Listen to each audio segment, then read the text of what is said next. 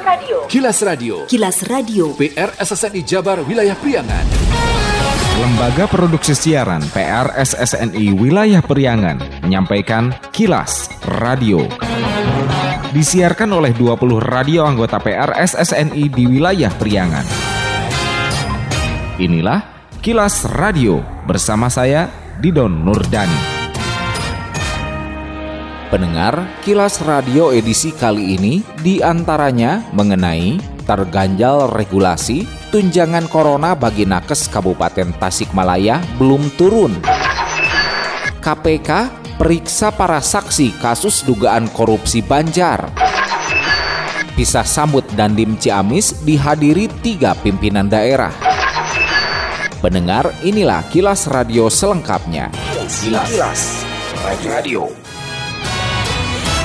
Meski belum disalurkan, pemerintah Kabupaten Tasikmalaya memastikan tenaga kesehatan dan dokter akan memperoleh tunjangan corona seperti dijanjikan Presiden Joko Widodo. Kepala Dinas Kesehatan Kabupaten Tasikmalaya Heru Suharto mengatakan belum disalurkannya insentif atau tunjangan COVID terhadap nakes itu pasalnya terganjal regulasi. Heru menyatakan Pemkap dalam hal ini Bupati dan Sekda sudah menyetujui, tinggal menunggu proses regulasi. Kita karena di sini tim, saya sudah menginstruksikan secepatnya karena itu ya sebagai perhatian dari pemerintah terhadap teman-teman tenaga kesehatan. Saya sudah mengakses Pak Bupati apalagi sangat bagus sekali, Pak Sekda juga. Nah, kita tinggal regulasinya. Regulasi kita aman sebenarnya kecepatan dari SDM kita sendiri. Makanya saya menekan juga ke bagian yang terkait untuk apa yang jadi masalah. Sok regulasi lengkapin, bagikan kepada yang berhak.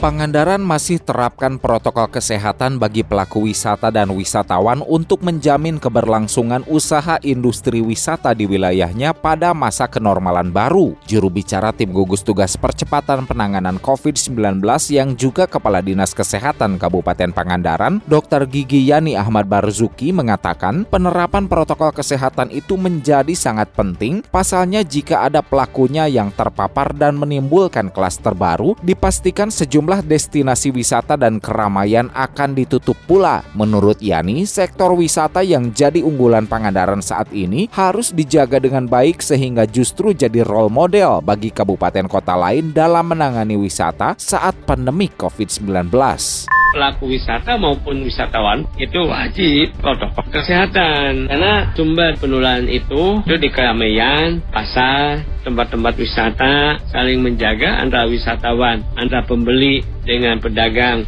Pelaku wisata menggunakan protokol kesehatan, insya Allah kita ke depannya juga akan bagus. Kalau ini bagus di Pangandaran, jadi role model yang ada. Ketua Forum Reformasi Dinasti Banjar FRDB yang juga mantan anggota DPRD Kota Banjar periode 2009-2018 Sudrajat Arga Direja dicecar pertanyaan selama lima jam oleh Komisi Pemberantasan Korupsi KPK saat penuhi panggilan sebagai saksi pada dugaan tindak pidana korupsi di Kota Banjar. Sudrajat kepada media usai diperiksa di gedung KPK pekan lalu mengatakan selama lima jam dirinya diinterogasi penyidik KPK dengan berbagai pertanyaan untuk membuka tabir uang panas dari proyek di Dinas PUPR Kota Banjar yang diduga mengalir ke sejumlah pejabat dalam proyek pekerjaan infrastruktur pada Dinas PUPR Kota Banjar tahun anggaran 2012-2017 termasuk keterkaitan dengan HS, mantan wali kota Banjar dan kontraktor berinisial RW. Kenal atau tidaknya dan sebagainya. Keluarga HS, keluarga RW itu ditanya semua baik anak-anaknya, hubungannya apa. Termasuk beberapa pertanyaan yang menyangkut pilkada 2013, kemudian perizinan, VV proyek. Ini maksud VV proyek ketika ada beberapa kegiatan, kemudian juga menyangkut nama beberapa pengusaha konstruksi di Kota Banjar juga dipertanyakan hubungannya. Pelaksana tugas PLT juru bicara KPK Ali Fikri membenarkan penyidik menggali pengetahuan para saksi terkait antara lain pengetahuan masalah dugaan adanya penerimaan sejumlah uang oleh pejabat Kota Banjar. Ali Fikri dalam keterangan kepada media Kamis 6 Agustus mengatakan, selain Sudrajat, penyidik juga memeriksa Kabid Bina Marga Dinas PUPR Banjar, Kabid SDA 2013-2016 Agus Saripudin. Menurut Ali, dari sejumlah saksi yang telah dipanggil dipanggil, ia meyakini ada nama tersangka diumumkan sebab KPK belum mengumumkan tersangka dari dugaan praktek rasuah itu. Ali menegaskan, konstruksi perkara dan siapa pihak-pihak yang ditetapkan sebagai tersangka pada saatnya akan disampaikan pemeriksaan terhadap para saksi-saksi yang telah dipanggil oleh penyidik KPK yang terdiri dari para pejabat di lingkungan pemerintahan kota Banjar, Jawa Barat, juga pihak swasta. Sampai dengan saat ini KPK belum bisa menyampaikan konstruksi perkara secara lengkap, termasuk juga pihak-pihak yang telah ditetapkan sebagai tersangka oleh KPK. Sesuai dengan kebijakan dari pimpinan KPK, tentu nanti akan disampaikan kepada masyarakat terkait dengan konstruksi perkara dugaan korupsi tersebut dan pihak-pihak yang telah ditetapkan sebagai tersangka ketika penyidik telah melakukan penangkapan dan e, atau penahanan terhadap para tersangka. Kilas Radio. Kilas Radio. Assalamualaikum warahmatullahi wabarakatuh. Saya Kapolres Banjar, AKBP Meldayani SIKMH. Selamat mendengarkan Kilas Radio PRSSNI yang selalu menyajikan informasi terkini. No hoax. Ayo dengar radio. Assalamualaikum warahmatullahi wabarakatuh. Kilas Radio. Kilas Radio. Kilas Radio. PR SSNI Jabar Wilayah Priangan.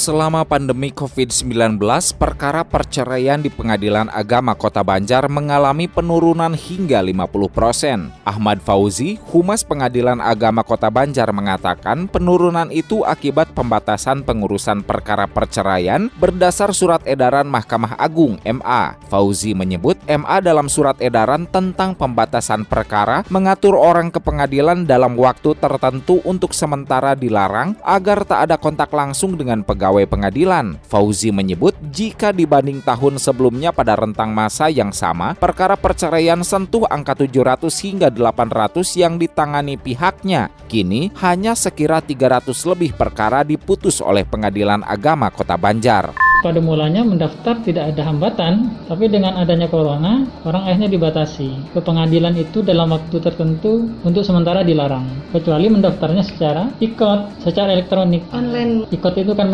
mendaftarnya bolehlah di rumah, hmm. di mana pun gitu ya. Tidak harus datang ke pengadilan supaya tidak ada kontak dengan petugas kita. Seiring waktu berjalan, mulai longgar nih sedikit. Boleh orang berperkara, tapi jamnya dibatasi. Nah, itu pun patuh kepada protokol penanggulangan corona. List R Kilas Radio mendata sejak pandemi hingga Juli 2020 dari 300 lebih perkara gugat cerai, 90% di antaranya gugat cerai pihak perempuan mayoritas dilatar belakangi faktor ekonomi. Juru bicara tim gugus tugas percepatan penanganan COVID-19 Kota Tasikmalaya, Dr. Uus Supangat, himbau agar selalu menjaga sirkulasi udara ruangan rumah tinggal atau gedung bangunan tempat kegiatan masyarakat, apalagi yang selama ini menggunakan sistem pendingin ruangan atau AC. Uus yang juga Kepala Dinas Kesehatan itu menyebut, sirkulasi udara yang baik akan meminimalkan terjadinya penyebaran virus COVID-19, pasalnya selain melalui droplet juga melalui airborne. Menurut Uus, sebelumnya virus corona dapat ditularkan jika adanya kontak langsung dengan droplet yang dikeluarkan oleh orang yang terinfeksi melalui batuk, bersin, berbicara, atau saat bernafas. Kini, kata Uus, sesuai informasi yang dilansir Organisasi Kesehatan Dunia WHO, menyatakan adanya bukti-bukti penyebaran melalui udara atau airborne, di mana COVID-19 dapat bertahan lama di udara dalam ruangan tertutup dan dapat menyebar dari satu ke orang lain